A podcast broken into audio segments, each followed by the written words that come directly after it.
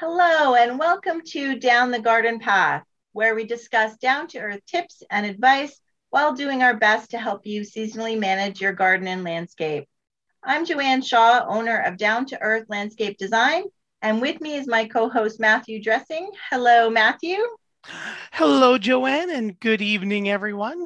And thank you for joining us. I'm Matthew Dressing, owner of Natural Affinity Garden Design. As landscape designers and gardeners, we believe it's important and possible to have great gardens, which are sustainable and low maintenance, and we want to help you make it happen. That's right. And tonight, as we continue February's theme of houseplants, on this Valentine's Day evening, we're joined by author Marianne Willburn to discuss her new book, Tropical Plants and How to Love Them. So if you have a question for Marianne about her book, send, question, send questions to instudio101 at gmail.com. And just before we welcome Marianne to the show, let me tell you a little bit about Mary Ann. Marianne Willburn is a garden columnist, speaker, and author of Big Dreams, Small Garden. A writer at Garden Rant and a regular contributor to Better Homes and Gardens, The American Gardener, and other national gardening blogs and magazines, Marianne has also been a Mid Atlantic newspaper columnist for over a decade and is the recipient of several silver and gold media awards from Garden Communicators International from, for her column. She gardens in a rural corner of Northern Virginia, working with an ever evolving mixture of tropical, temperate, and native plants, and shares her gardening life each week on www.smalltowngardener.com. Welcome to the show, Marianne. Thank you, Matthew. It's great to be with you. Thanks a lot. It's good to good to meet you both. Oh, great. Well, we're excited to talk tropical plants and, and we dedicate a whole month to house plants. But this is exciting because now we get to talk about uh, tropical plants being used outside, right? Yes, and I love the fact that this is actually going to be on Valentine's Day. That just makes me giggle since it's about loving those tropical plants. exactly.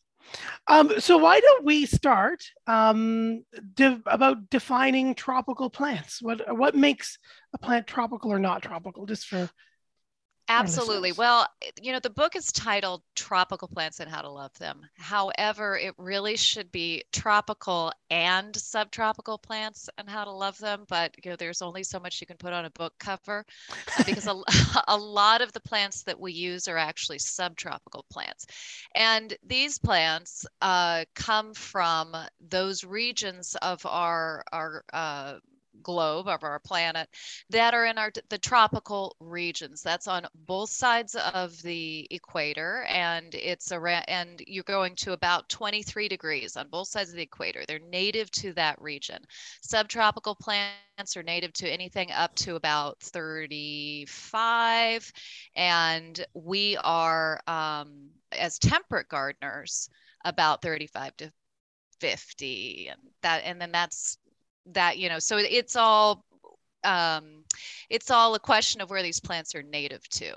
And uh, that's all the way around the globe not just in one country or another country. But the tropical plants they have uh, the same sort of day length. Uh, they there are tropical plants that have more moisture in their in their area because of prevailing winds and weather patterns and elevation and that type of thing. But overall, they have a, a pretty steady life of even even day um, and night times, uh, even temperatures. Subtropical plants have much, I wouldn't want to say much more variation, but they have more variation in uh, day length, in seasonal changes. They also can occasionally suffer from frost uh, the whereas tropical plants do not, uh, as we're seeing in Texas for right now. you know, they're going, wait a minute, we're subtropical here. Um, so those plants we tend to work with as temperate gardeners a lot more, even because they give us a little bit more flexibility uh, too. And they want, uh, many of them want to have a dormancy period. If not full dormancy, then partial dormancy. So um, uh, we work with all of those things and bringing them into a temperate uh, climate has its challenges, but it's uh, it's it can be exciting and it's different. And as temperate gardeners, we have so much more ability to work with both types of plants uh, because we can build the heat uh, even artificially and put those those plants in whereas it's really difficult to grow a lilac in florida in fact it's pretty much impossible. So um, so we we actually get to have the best of both worlds in temperate climates. Ooh, that that's a good point. Yeah. Yes. So in your book um, you have this relationship, these relationship categories with us and our tropical and uh, subtropical plants. Can you speak to the different relationships? Yes, absolutely. This um, it sounds gimmicky. I know that, but it isn't. It actually allows people to categorize these plants and keep them to memory in terms of how they're stored and how we use them. Um, and it started out from talks that I was giving to people on the tropical and subtropical plants that I grew. And I would see in people's eyes sort of understanding oh, wait a minute, you mean I don't have to bring that banana into my living room over the winter. I can put it into storage, into dormant storage, and I don't have to have lights on it. Or wait a minute, you mean that can go into my cold garage with just a bulb over it, but it's 50 degrees and it's fine? You know, whereas eh, people would think, oh, I've got to bring these all of them just into my house and live with them. So that's why I recategorize, I sort of categorize these plants into these relationship categories. And the very first one uh, is our summer romances. And those are just as they sound. Those are the plants that we uh, buy in a moment's uh, excitement and passion and they stay with us all season long all that growing season until we can't have any more fun with them and then we say okay it, it's done it's over um, and maybe next year but i'm not storing you and off to the compost with you. And that is okay because plants die and it's okay and we do that with so many other plants in our lives mm-hmm. it's okay to do that with some tropicals. So that's our summer romance plants. Our our best friend plants are those plants and i call them best friends because they they give us so much in the garden. Uh, just that they give us so much architecture color form shape um, and then we can and and they ask for so little in terms of storage uh, in the winter. So we can put those into a dormant storage. These are things like dahlias, cannas, gingers, bananas, um, dioscorea, uh, ruellia, the, those type of plants. You can put these into storage and they don't need to have light on them. They just need to be kept above freezing. And that is the, that's anywhere between, let's say, 35 and 45 Fahrenheit, about two to seven um, uh, Celsius. And and they're fine. You check on them, make sure they're not desiccated, make sure they're not too wet. And in the springtime, you start to pot them back up, build up heat, get them into a cold frame, and then get them back in the, out in the garden. And those are best friend plants.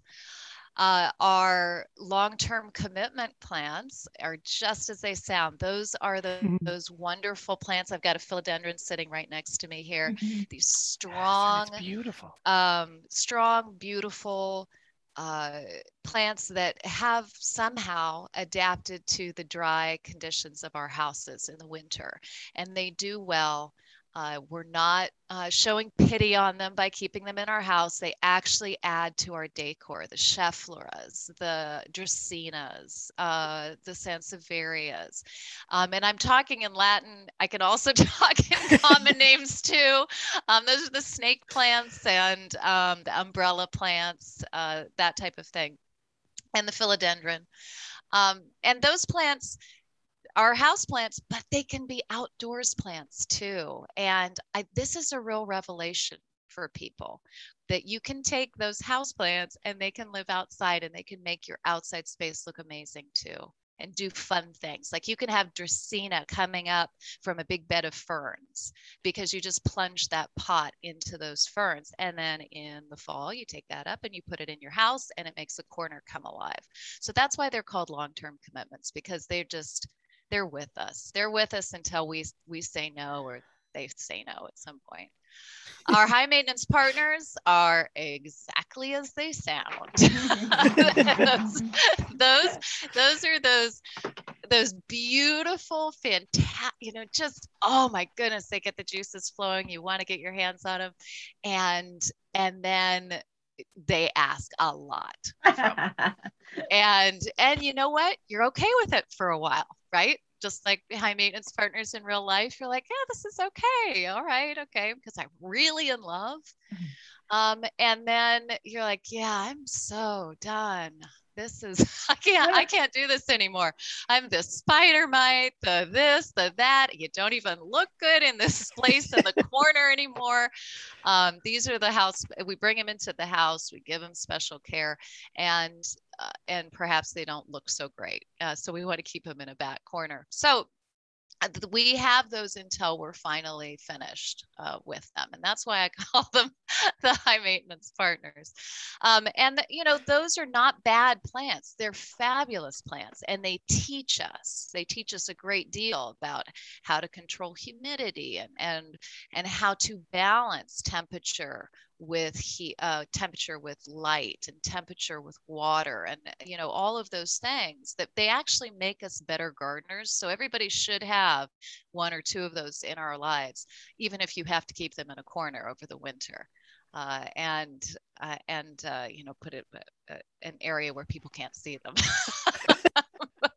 but and then my last category is one that's that's just for fun and that's uh, friends with benefits and those are the tropical and the subtropical plants that we can eat uh, mm. that that make wonderful additions to some of our favorite dishes and that's everything from uh, uh, makrut lime, you know, the leaves on a makrut lime that go to flavor a curry, uh, to uh, ginger. Uh, I love to grow regular gar- uh, grocery store ginger because I can only get it to a certain point by the end of my season in terms of how how mature that bulb is but it's at the perfect point to be able to slice it thinly and pickle it to make um, the sushi, sushi ginger that I adore, the pickled ginger that mm-hmm. you put on there. Mm-hmm. That's young ginger, and you can't really find it in the markets.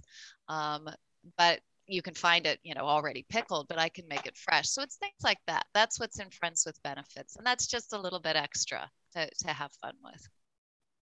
So that gives you a good enough. Does that give you a good rundown, Matthew? That's a great rundown. And and honestly, after a, like hearing you talk about them and describe them and reading it in in your book, and you go into great detail. Uh, you have sections for each of those relationships, which go into great detail about them. It really makes me think about houseplants in a, a, completely different way just like you had said before i think we were talking before the show just we like to car- compartmentalize things as we kind of categorize things in our brain um, and yeah that gives you just a whole new perspective on on how your what your relationship is with them and and how to use them and and yeah it's very interesting in depth too and it's important also to say that th- these are my guidelines mm-hmm. for readers hmm this is not putting this down in stone. Yeah. So yes. so for for one person's long-term commitment might be or uh, say a high maintenance partner, maybe another very very skilled gardener's long-term commitment mm-hmm. who has mm-hmm. learned to treat that plant so fabulously and so perfectly that it looks like a, a million bucks in their living room. But it you know it it's it takes care. So these things are are you know they're fairly um, they're they're somewhat fluid. Yeah. And that right. they and they also change depending on what's going on in your life. So I may take in a hundred cannas every year. I don't take in that many, but it feels like it by the springtime. Um, I may take those in, and then one fall I have a, a, incredibly busy fall, and I've got to treat them all like summer romances and say, you know what, I can't dig them this mm. year, or I can only dig two or three. So again, it's fluid. It depends on, and, and it depends also if you like a plant or not. You yes. may suddenly decide, you know what, I, I, eh. I, I don't, eh, meh, you know? Yeah. Um, is it or, worth the effort right? Like yeah at some point you're like you know depending on how much you love it just like our outdoor plants right? Gardeners uh, are always digging out plants that they kind of were like eh, now you're three years in. I'm like eh, you know this Weigela can go that type of thing you know? Um, agreed. And mm-hmm. they depend on us. These tropical plants and, and subtropical plants do depend on us a great deal more than maybe that Weigela so you know it, it, the, the decision is maybe a little easier to make like i just don't want to go to that trouble this year and so i think if people can continue to, to see them that way that it doesn't always have to be the same year to year they're mm-hmm. much more likely to use the plants mm-hmm. um, and uh, that again is the reason for the categories because i want people to experiment i want people to dabble and I don't want them to feel like I'm buying this and now you and I are locked in wedded bliss for the rest of our lives. And and I hate you and, and I don't want to deal with you anymore. I don't want people to, to feel like that about a plant. I want them to to keep it, you know, keep it fun. Yeah. yeah. Go ahead. No, I just think it also you've caught me thinking outside the box because as we were talking about before the show, um, I love house plants and tropical plants, and I but I've always just used them in containers, and then I have experimented with bringing them in the house or uh, p- putting them in the garage. But it kind of reading the book, it kind of was like this, you know, like wow of like putting them in the gardens. And because so many house plants are so really interesting and architectural or tropical plants, I want to specify that. Um, so putting it in you know I, so i love that part of the book and i love that um, it's helping me think outside the box. Well i i I want that actually makes me want to go into a little bit about that idea of using those house plants um, in the garden because uh, as they are already in containers, it do, it can make them very easy if you're plunging them into certain parts of your garden. Like I said, with the Dracaena going into a bed of ferns and creating something really exciting. But we do have to be very careful when we're making those transitions, both outside and back inside. And the transition outside is most of it is about sunlight. Okay. And how sunburnt a plant can get in 24 hours. And mm. you know and some of these plants have leaves that take a long time to unfurl that are pretty sturdy and it can take them a very long time to get over a, a, a serious sun scald. Almost all seasons sometimes it can kill the plant. So we need to be really really careful when we're bringing them out. So what i advise people to do is when it is definitely warm enough, when your temperatures are not going down uh, below 50 at night, about 10 centigrade or Celsius, um, that is, then you can start thinking about bringing them out, bringing them into a sheltered location that does not get direct sun. And I put them, I put all of mine together, long-term commitments, high maintenance partners, etc all together in an area that is very shaded. It's near the hose, so I can start, you know, ramping up the the hydration that they're getting. They're getting warmer because you know the, obviously the air is warmer. They're getting used to that nighttime temperature, but they're not having to deal with that direct sunlight. Um, and then I slowly move them over to some area. They get a little bit of early morning sun, which is absolutely perfect. And then I move them over into very slowly into um, a, a little bit more direct sun. Some of these house plants they are absolutely equipped to be in a shady patio or you know like a little nook in you know that difficult place that it's hard to put all of those sun loving annuals your house plants might really love that because it does usually get some ambient light um, but some of these plants are made for the sun and are happy to get into the sun. They just have to do it a little bit slowly. I would do it over a couple week period. Mm. Um, don't move too fast. You will regret it. Um, mm-hmm. and mm. whether that's your pepper, your prize peperomia or your your super tall prize ficus lyrata, you you can you can cause some serious harm if you don't move slowly. As you mentioned, putting them out into that lower light to full shade kind of area, how long are we leaving them in those conditions before those leaves adapt and we can move them out into like possibly higher light locations? Yeah it's it's actually shorter than you'd think. Um, usually i'm doing this over a two week period. I'm sort of i've got two different um, uh, areas where um, I'm I've got one that's it's not deep shade. It's like I said, it gets some early morning sun, and that's where mm. they start out. But it's dappled shade from from trees above otherwise during the day. And then they go over into an area on my deck that gets um, that first full part of the morning sun, all the way up until about 12 until the, the sun starts getting hotter. And they sit there for about a week. And then I can move them into other areas. But if we tend to have a, if we have a hot spell around that time, like a, a, a heat, a real heat wave, um, I will still go out there with a sheet on a couple of my big guys, like my fiddle leaf fig, my my uh, big Schefflera umbrella plant, and I'll throw a sheet over the top of them at around one o'clock in the afternoon mm. for a hmm. couple days. Okay. You know, just to, you know, you're. It, it's not a lot more than you're doing for other plants that you're that you're bringing outside yeah. you know that you're you're you're basically hardening them off mm-hmm. is what you're doing just as you would with small vegetables yeah and you as you say sheet you're just thinking like are you thinking something thick like a towel or just thin no, like I, a, like a bed sheet just to break yeah. the sun kind of thing okay That's exactly and, right that's very uh, much. And a, and a fitted sheet is the best because it just, you know, it goes over oh, the top of them and it clings to them, right? So it's the best. Except when you have to refold the fitted sheet, but you know, that's a whole other show. yeah, yeah. That's a Martha Stewart YouTube video. That, that's right. right. yeah. Well, and we and you know we have equal things on the other side too, bringing them back in. And I don't know, do you, or bringing them back into the house. Do you want to go through that a little bit? Yeah, I was just going to say. So we've we've kind of taken them out in their stages to take them out. What about bringing them back in in the for the winter? Yeah, because this is one of the this is one of the places that people um, also mess up. Mm-hmm. and, and it's because they look so great out there. And say you've got this this deck that's filled with all of your beautiful house plants, and you've got other plants out there too. And the the real heat of the summer is over, and you're just enjoying yourself and your friends out on the deck, and everything looks beautiful, and it's getting cooler at night, and that's sort of fun. And you bring out the chimenea, and now you're having fires.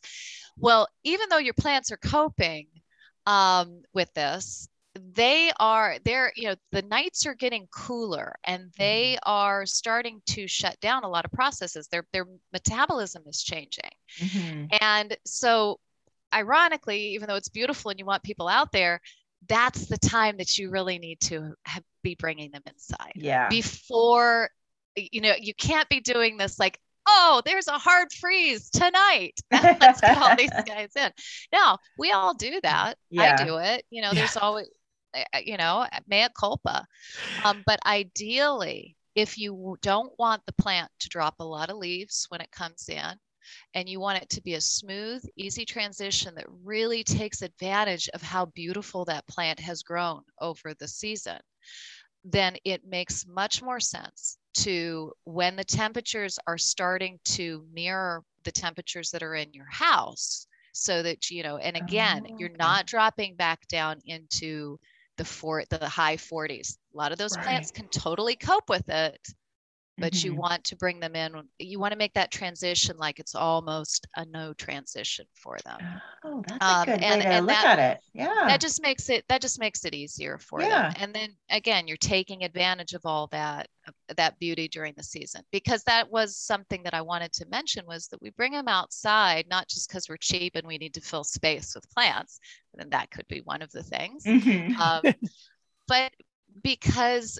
they respond so beautifully to those summer temperatures, to that extra hydration, to the extra fertilization that we often give mm. them, um, to uh, the to so a lot of plants that are variegated just come alive with the color. Yes. Well, you know, when that sun is on them.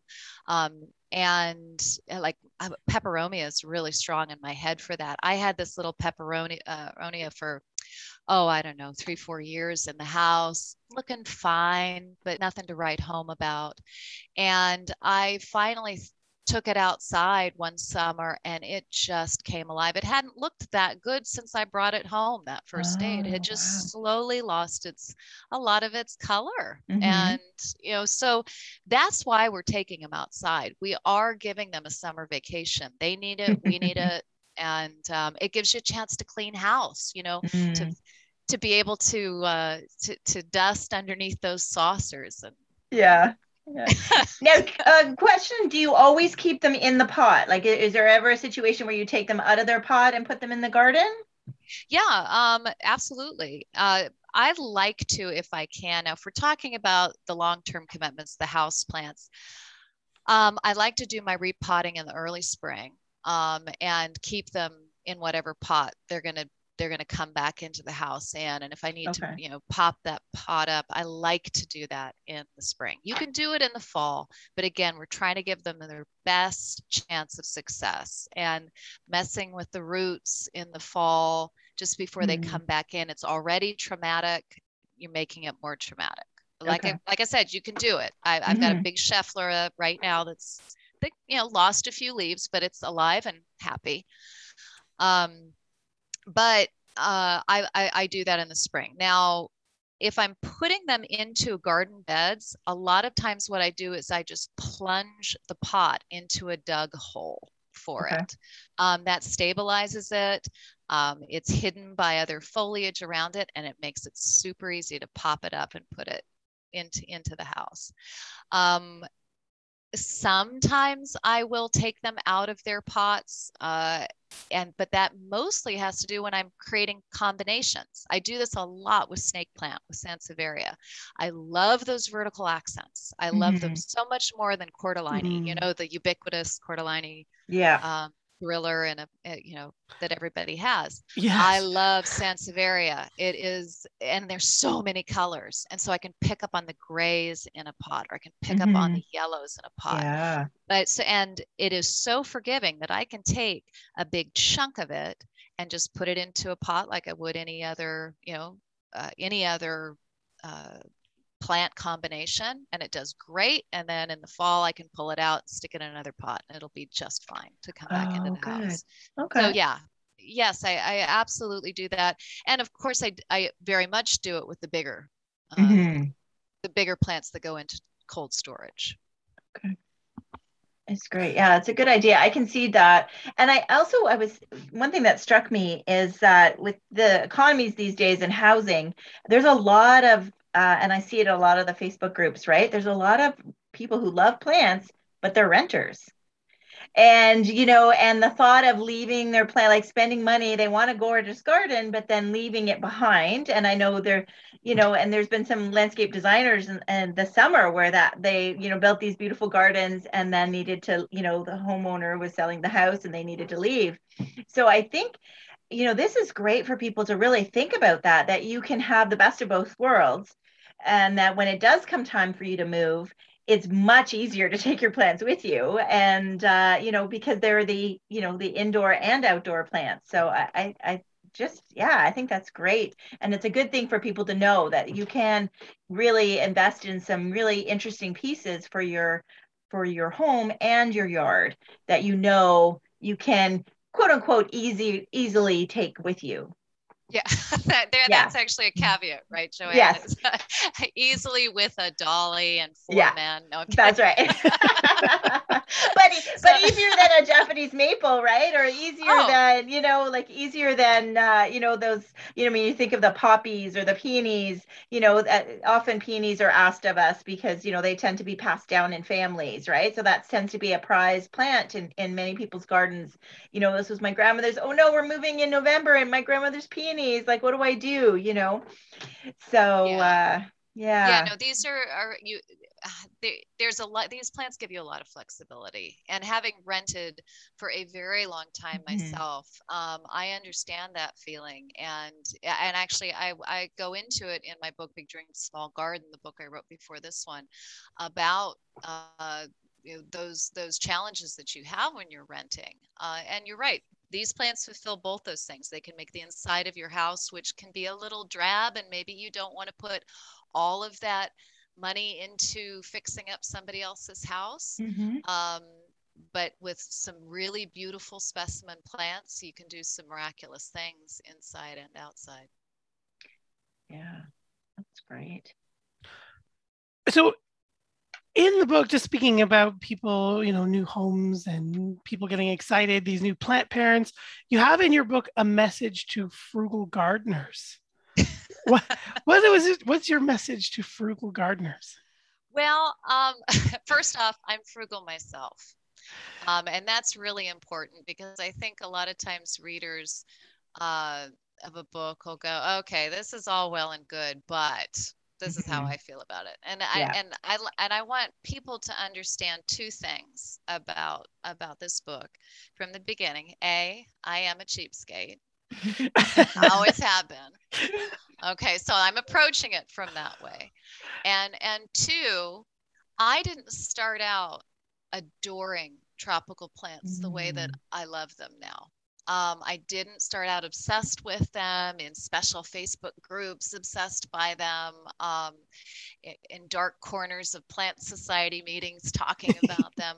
Um, I was sort of um, I don't want to say meh about them, but uh, this had a lot to do with what was available to us as, as a temper gardener. And uh, you'd see sort of a ratty looking canna, 3 or Mhm. four cannas, especially the Tropicana cannas, which were really big for a little bit. Mhm. And they're the people who are the- the nursery, usually the big boxes, aren't really taking care of them so that they look Mhm. dry and uh, you Yeah. know you know how that goes. Mhm. Yeah. Yeah. And so you think, well, why would I want that in my garden?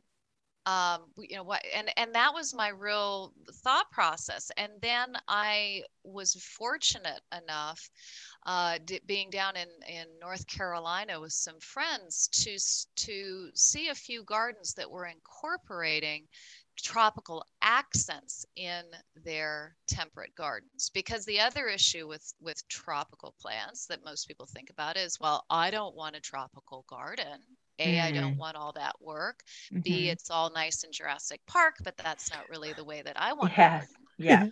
um, and what I advocate for and what I fell in love with was the idea of fusing these two Mm. gardens. The the the temperate garden is your overwhelming theme. The tropical accent is your punch. It's Mhm. your excitement. It's your um, surprise. You know, at the end of a of a long walk or in a little corner. Uh, it doesn't have to be the whole theme. And so once I started thinking about it that way, I was absolutely hooked. Um, because there is nothing more fun than having a non-gardener come into your gardener garden and be going through it and they're like la la la this is all nice haha and then is that a banana? That's Uh-huh. banana isn't it? Yeah. can we grow bananas? You know and they're like yeah now let's talk about our garden now that you know you've seen this banana. Um, so th- those are the two places i want people to know that i come from. Um, that i you know i really looked askance at tropical plants and so this is written with all you cynics and, and skeptics in mind um, and I also don't like to spend huge amounts of money on plants. I certainly, when a plant is really worthwhile, I will certainly save up um, and and get it. But I use a lot of cuttings.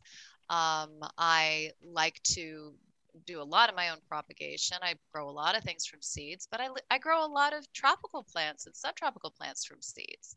One of the biggest bangs for your buck you can get as a frugal gardener um, is to grow uh, castor bean, ricinus, Ah. Oh, Um, yes. which is inc- an incredible plant. Mm-hmm. Texture, color, statement making. Now, I will put a caveat in there. It is a poisonous plant. All Yeah. parts of it are poisonous, but there are other parts. There are other plants in our gardens which are just as poisonous, i.e., foxglove. you know, Right. Mhm. Very poisonous, right? Monk's But we're hood. not using Yeah. Um, so it's important to have that in mind. But there, that's just one thing that you can grow from seed. Um, and I, I tend to put in little seeds, and I have a, a long list in the book of tropical plants that you can grow from seed You do. um, that, that are fantastic. Um, you want to be giving them a lot of warmth, usually, usually much more warmth in germination than you normally do, um, and keeping them moist. And and and uh, and you're good to go. And they they boy they take off. So you got to stay on top of that that uh, potting up, potting up, potting up, and getting them outside. But yes, that's that's a good thing for frugal gardeners, and um, because so many of these can be stored without too much trouble. Like you don't have to have an expensive greenhouse to do this. You can use a corner of your dirt basement which I did for many years because I didn't have a garage. I didn't even have a, a proper floor in my basement. It was, you know, it's an it was an 1890s house, um, Mm. so they were Ooh. shoved way way back in a deep dark corner in bags. Um, so you don't have to have all the the all the things that you think you might need to have. And if you get more obsessed, by all means, I have just for the first time in my uh, 25 years of gardening bought a greenhouse. So that's, Ah. that's an undiscovered country for this gardener and i'll be i'll be trying to work with that next year. And I, I have a feeling i'll probably be going back to some of my own methods when i get fed up with with sizzling my plants to death you know. But but yeah you, you you can do this as a frugal gardener. Yeah absolutely you can. Exciting. Very nice. I'm going to jump in just as we get halfway through the show. We're passing by there. I'm just going to say uh, thank you, everyone, for who's tuning in live this uh, Valentine's Day evening uh, to us here on Reality Radio 101. I'm Matthew Dressing here with my co host, Joanne Shaw, and you're listening to Down the Garden Path. Joanne and I enjoy hosting Down the Garden Path each week, bringing you interesting and relevant topics to help you achieve a great garden. We learn right along with you from our research and from the wonderful guests like Marianne Willburn who join us here on the show. Don't forget you can spend more time with us down the garden path. Follow us on Instagram and Facebook. Our handle there is at Down the Garden Path Podcast. You can find us also on all of your favorite podcast providers, lots of past episodes and great topics. And while you're there, please hit that subscribe button to be notified of new content. And please don't forget to like, share, and leave us a comment. We love hearing from you. You can always write us, or you can also write our wonderful guest this evening, Marianne Willburn, here at in studio 101 at gmail.com. As you probably all have heard, or if you're just joining us later in the show, we are doing a pre record this Valentine's Day evening, and uh, we will forward all of our mail. Our wonderful producer, Gary, gives us all of our mail, and we will make sure that Marianne gets your questions and uh, we all get back to you regarding your questions on tonight's wonderful topic. You can also find Joanne and I at uh, online. You can find Joanne at www.down the number two earth.ca. And you can find myself at naturalaffinity.ca. Excellent. Thank you, Matt. We love our uh, our little uh, mini commercial for ourselves, right? Everybody know how to find us. And we will have all of uh, Marianne's contact information in our show notes as well for you.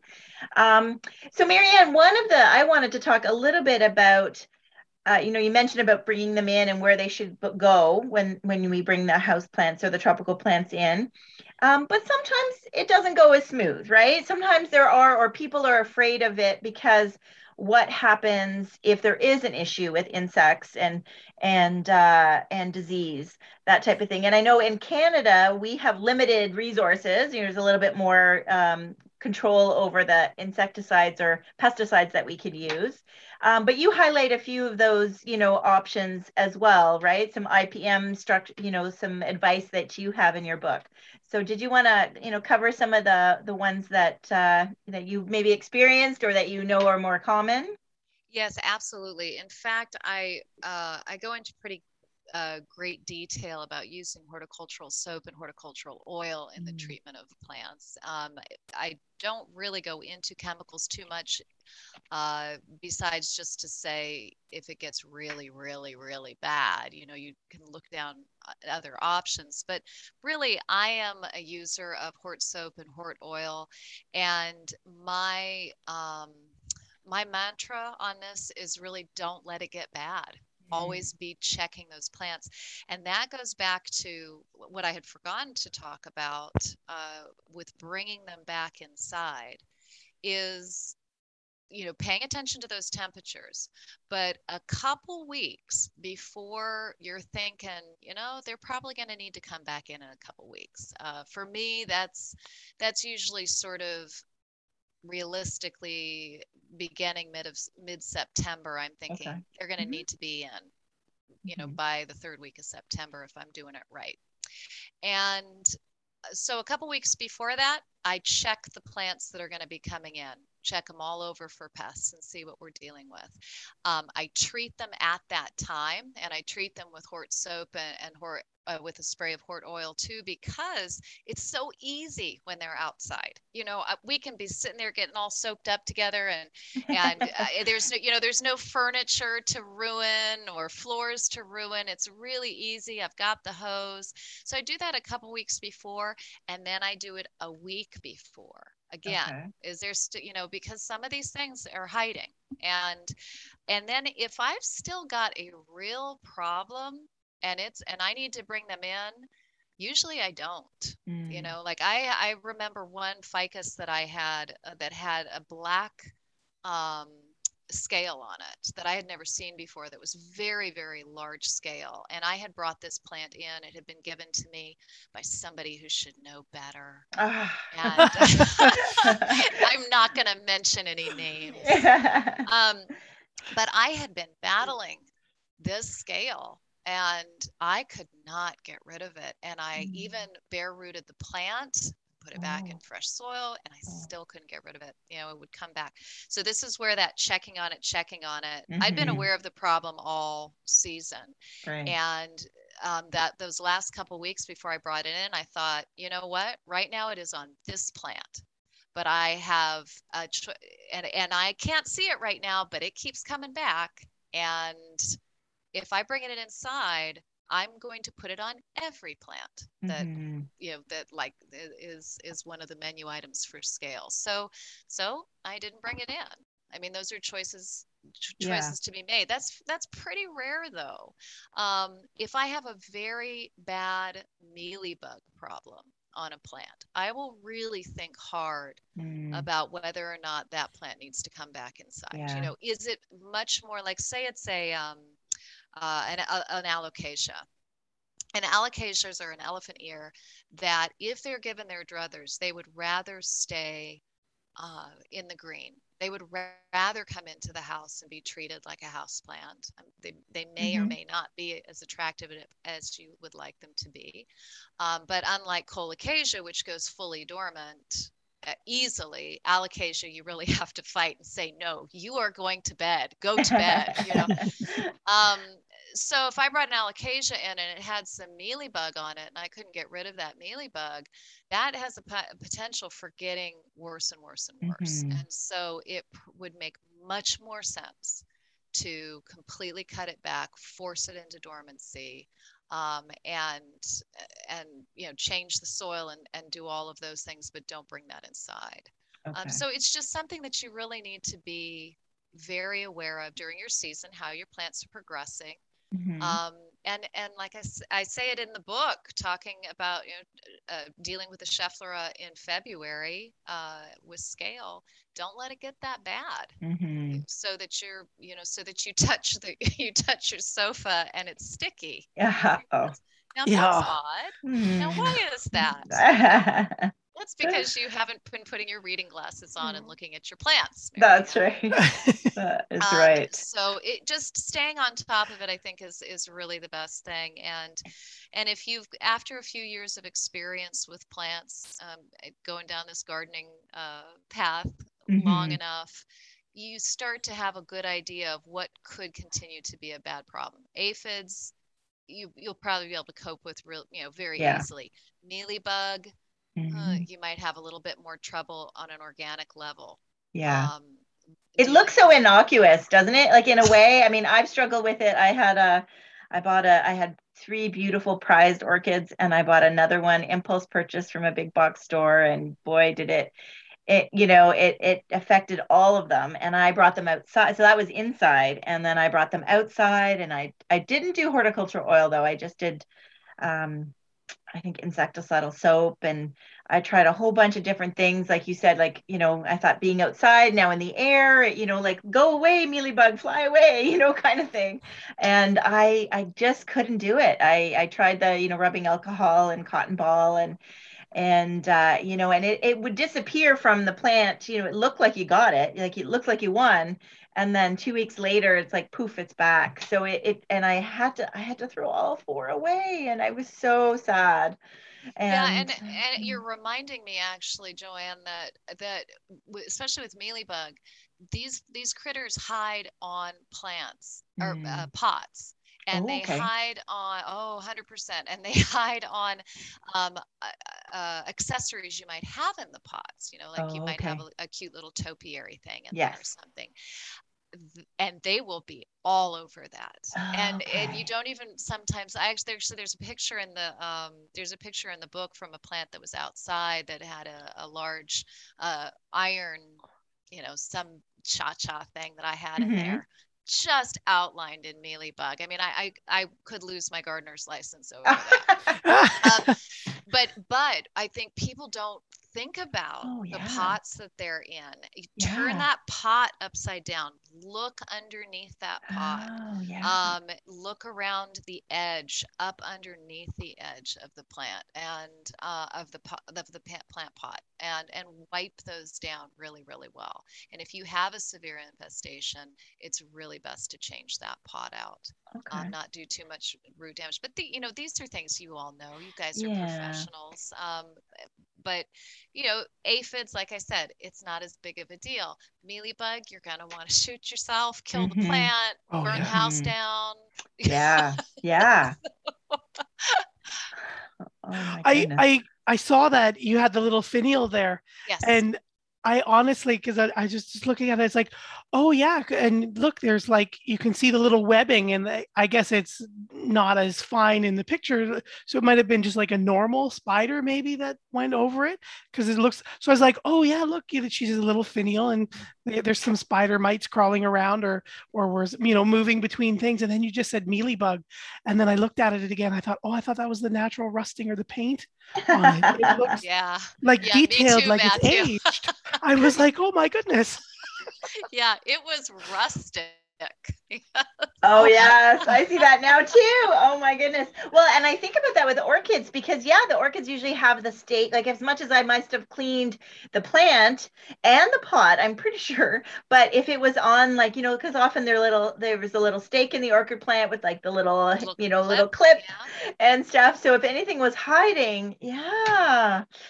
Yeah. Oh my goodness. Yeah. So those, so those are things to think about, mm-hmm. but they should not stop people from bringing them in. And yeah. Mm-hmm. uh, it, you know, uh, bringing in house plants or bring, mm-hmm. I'm sorry, bringing bringing their house plants outdoors right uh, because i am always just so surprised when i meet people who go oh we, we oh you wouldn't want to do that you'd bring pests in and i think are you telling me you've got houseplants and you don't have pests mm-hmm. you, have, you never That's true. have pests yeah i mean you've got plants you've got pests it's a question of keeping that very balanced mm-hmm. um, and and not letting it turn into an infestation and yeah. and the plants your your your instincts are 100% right joanne to get that plant outside and you know and and let some of nature take over too yeah, yeah. um you know there's predators outside mm-hmm. that that love to eat those aphids um, there's uh, just increased ventilation makes a big difference. Uh, all these different things. When Yeah. uh,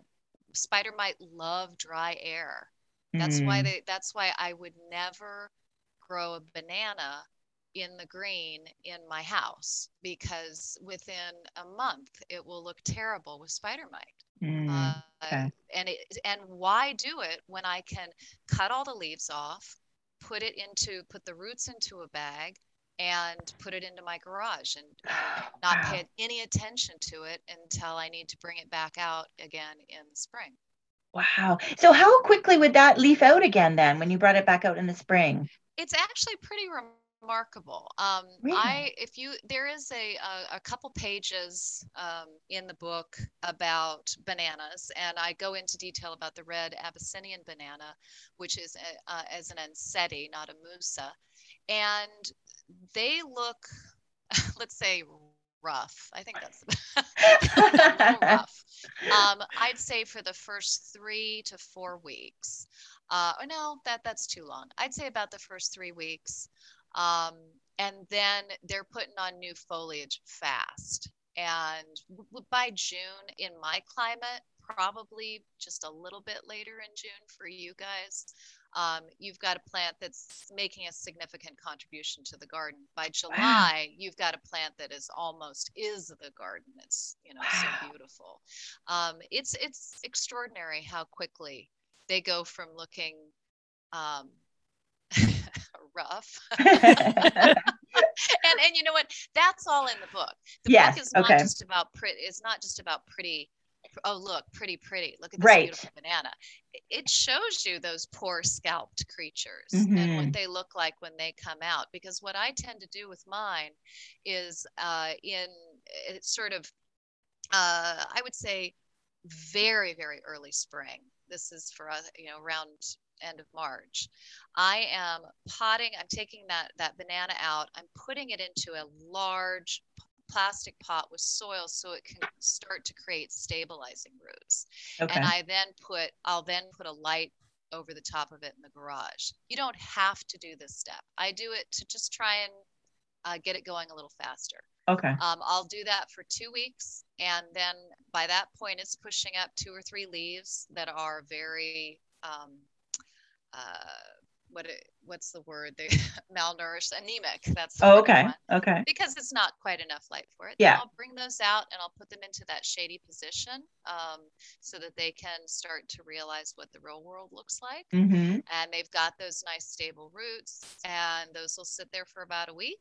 and then they'll go out into the garden and some of the newer leaves will scald a little bit but that's okay these are quick very quick Yeah. growing they're going to push out new leaves um, and you can skip that whole middle step and just wait until it's warm outside and you, then you can bring them out and put them directly into the soil the reason that I put them into pots first is because I value those stabilizing roots. It's a larger Ah. root ball. Right. And so it's not so tempted to fall over in a windstorm or to Mm, go uh, wonky, and I don't have to stake it. okay. But, but you can 100% do it the other way if you wish. Just make sure that you've got a couple stakes on each side um, to hold it in place for a little bit um, Okay. until it can put those roots down. Very cool. Well, now I want to try one of those that species of banana. yeah. Me really too. are. there there's no going back with those. Uh-huh. I I usually I usually have four or five of them in my garage. Ah, Um, that mine are about six years old now, but that is also their problem is the girth starts to get bigger Mm, and bigger. yeah. So this plant that was a best friend because it was just so darn easy. Now is a very serious high maintenance partner. I am. Yeah. They're, you know probably about 50 kilos Ah. I'm, I'm trying to get them into my truck and get them up to the garage and mhm. so so this year i just kept one and i'm Okay. start with smaller smaller plants again but they, they put on six feet in a season it's extraordinary It's Yeah. amazing. And I do want to reiterate to our listeners about the book. Like you said, it's not just a pretty tropical uh, picture book.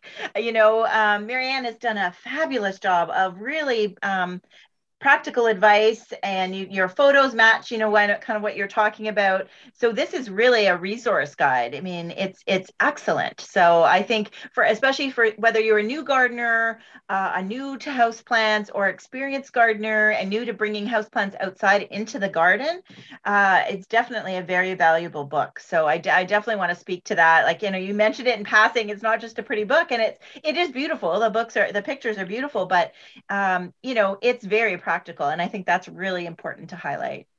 Yeah, it was a thank you very much. I appreciate that. It was important to me to be honest mm. with people. I, I really mm. want them going into this with their eyes wide open, um, not feeling like, oh, I messed up. Mine doesn't look like that. Um, I, I want them to to realize the good, the bad, the ugly um, and and realize that all of those three things are possible and mm-hmm. often part of uh, every plant experience and it's so exciting when it's when it's beautiful it's beautiful i mean the, yeah. these plants just rock the summer garden um, and that is during a period for us uh, especially down here in the mid-atlantic we're very humid uh, all of our spirits are flagging by August. Mm-hmm. Uh, we're tired, drinking mm-hmm. a lot mm-hmm. of rum punches, trying to keep trying to keep the motivation high.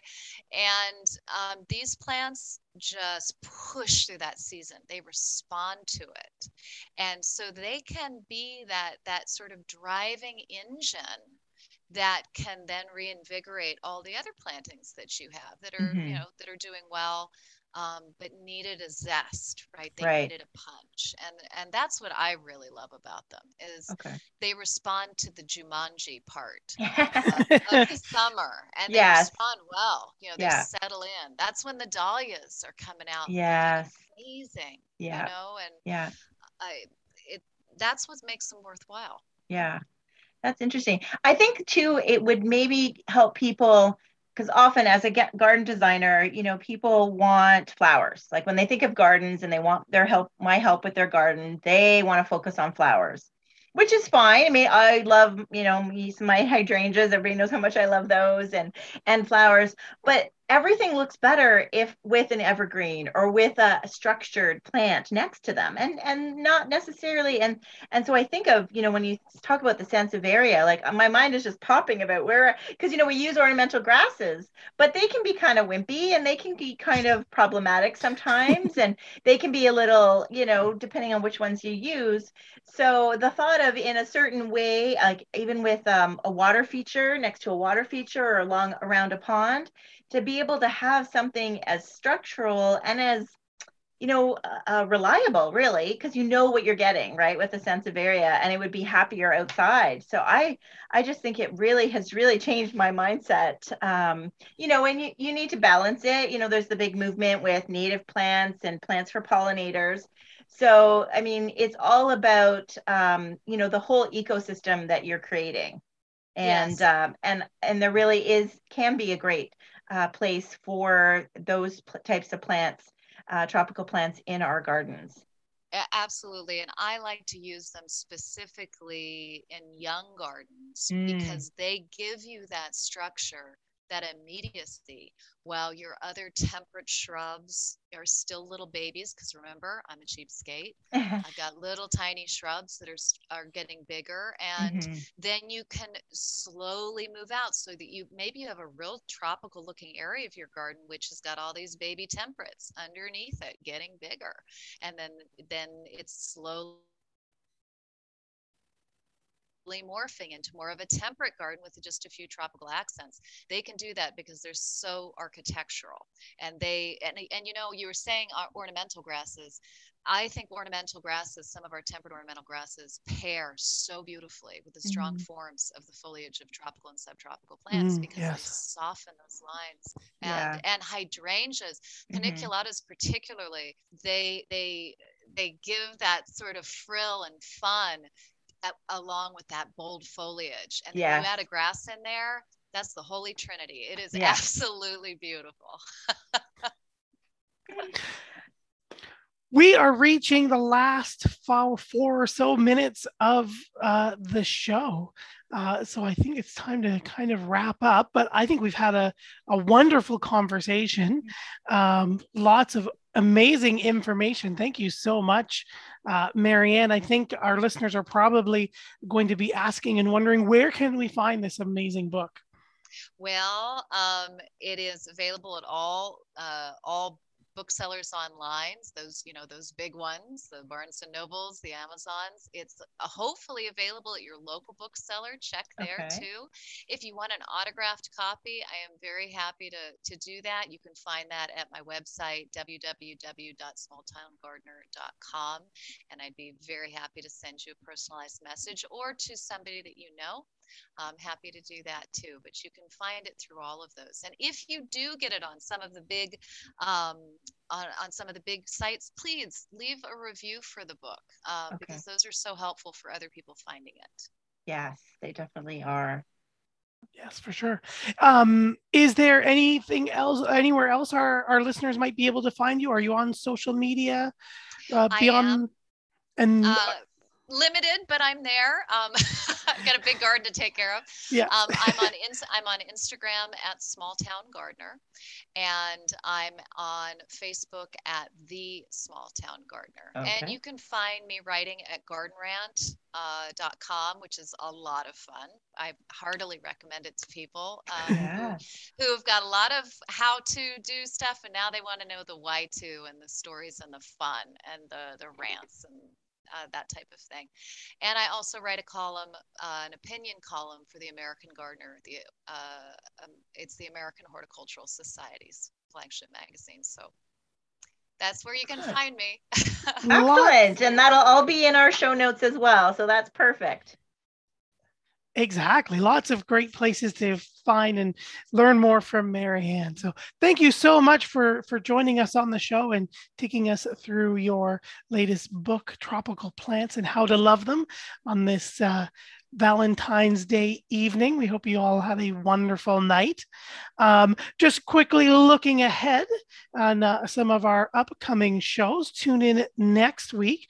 We are going to repeat uh, our show, uh, Dave's Air Plant Corner with David Lynn. He will rejoin us on the show. Don't forget, he can ship his plants to all of you. So check out that repeat as well. And then we're going to round out our house plant month with our one of our popular Ask Us Anything episodes. So get your questions ready uh, and uh, send them here to instudio101 at gmail.com. Don't forget, you can also also, uh, if you have more questions with, about uh, for Marianne, sorry, about tonight's topic, you can also write us here at instudio101 at gmail.com. And don't hesitate to reach out to Marianne uh, directly. You can find her again at www.smalltowngardener.com with all of our social media links there and uh, a way to purchase directly this fantastic, uh, very informative, fantastic resource. Uh, I know it's got a spot on my shelf for sure. So, thank, um, you, thank you. And thank you again for joining us here on the show. So, I think that wraps us up for this evening. Thank you, everybody, for tuning in to uh, Down the Garden Path here on Reality Radio 101.